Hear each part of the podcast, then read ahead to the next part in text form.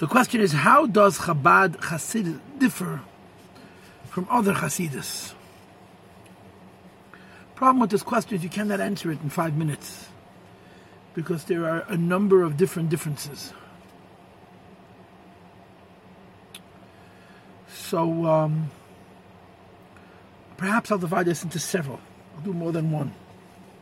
And I'll do one difference in each talk.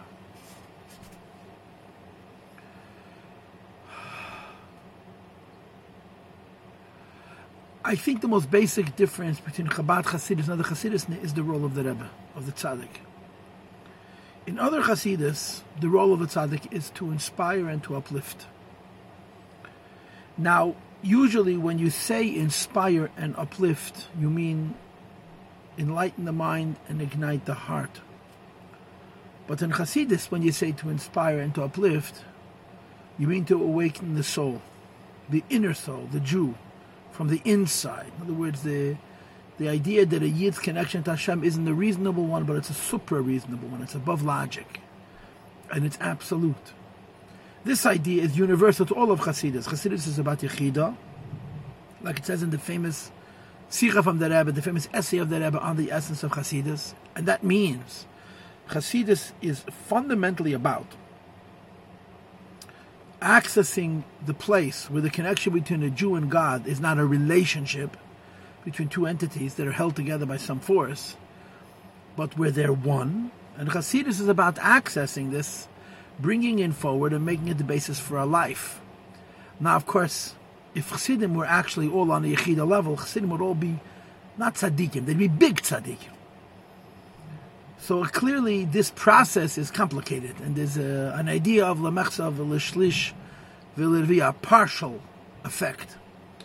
But all Chassidic movements share this direction, this purpose, this end goal, to have a Jew get in touch with the Jew inside of himself, whose relationship with Hashem isn't learned and developed, but is inherent, natural, and innate. In other Chassidic cultures, the Rebbe does that. All the Chassid has to do is go to the Rebbe.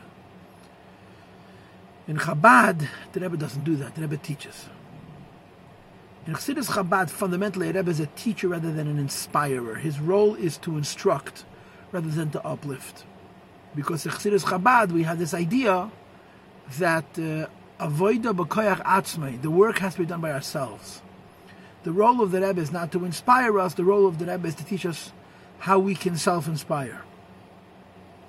And therefore, in Chabad Chassidus, avoido, the idea of work and personal responsibility, is very, very important, very, very central. And in each generation, it plays itself out in a slightly different way.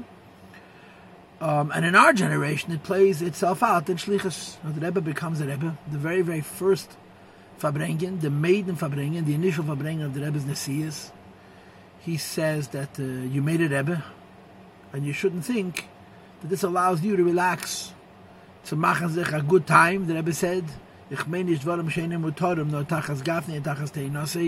the Rebbe said, that whatever shlichus the Rebbe gave you, meaning the previous Rebbe, you have to continue to do. And the idea of bimavarer, the nefesh Bahamis, and the shtus de varer, and to make and the shtus de varer remains. The Rebbe says, if I can help, I'll help. But the bottom line is, there's work that needs to be done, and needs to be done by us, and we need to do it. And from that moment forward, the Rebbe introduced the Shlichus model, which is where the Chassidim need to do the work. In earlier generations, this had a much more pnimiyesdike connotation, a much more personal and spiritual connotation. But the end is the same. The Rebbe gives the Chassid the tools, the Chassid needs to do the work, and a Chassid is a Chassid through his own effort. This is one aspect of Chabad, and im yirtzeh Hashem. In the next one, I'll do a different aspect.